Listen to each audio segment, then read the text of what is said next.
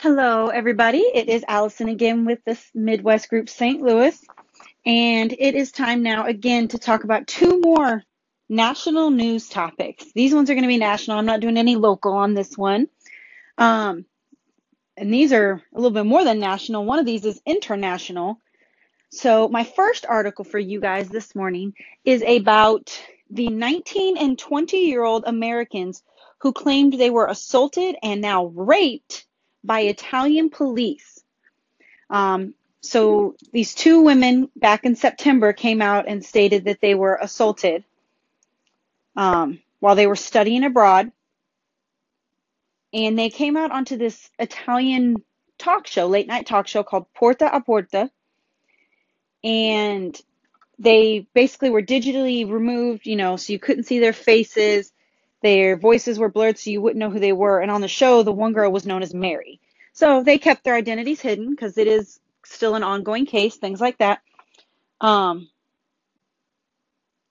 and it looks like they were asked just a bunch of series of questions while they were on the show, just starting off with things like, you know, what happened with the case, what, you know, what's allegedly going on.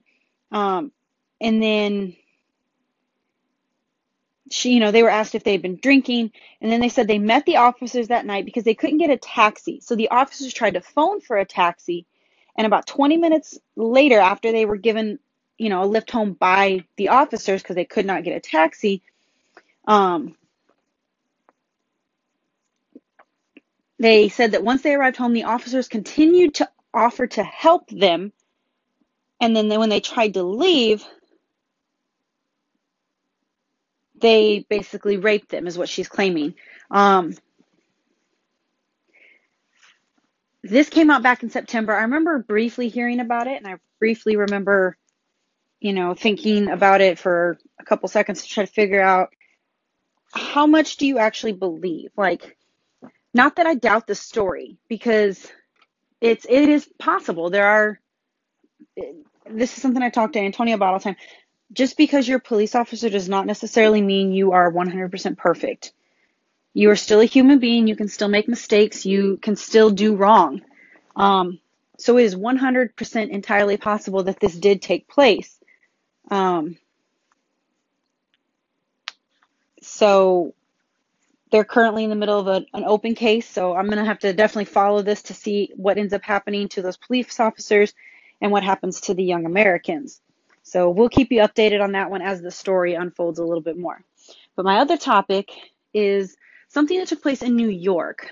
Um, well, a New York woman was killed by a hunter. So I don't mean to laugh, but my father is a hunter and my brother's been out hunting. I've even been out hunting with my father. And I, I want to. I'm trying to understand how somebody would mistake a human being walking on two feet as a deer. Because that's what happened with this case. This woman was killed by a hunter who says he mistook her for a deer. Hum, that's kind of interesting. So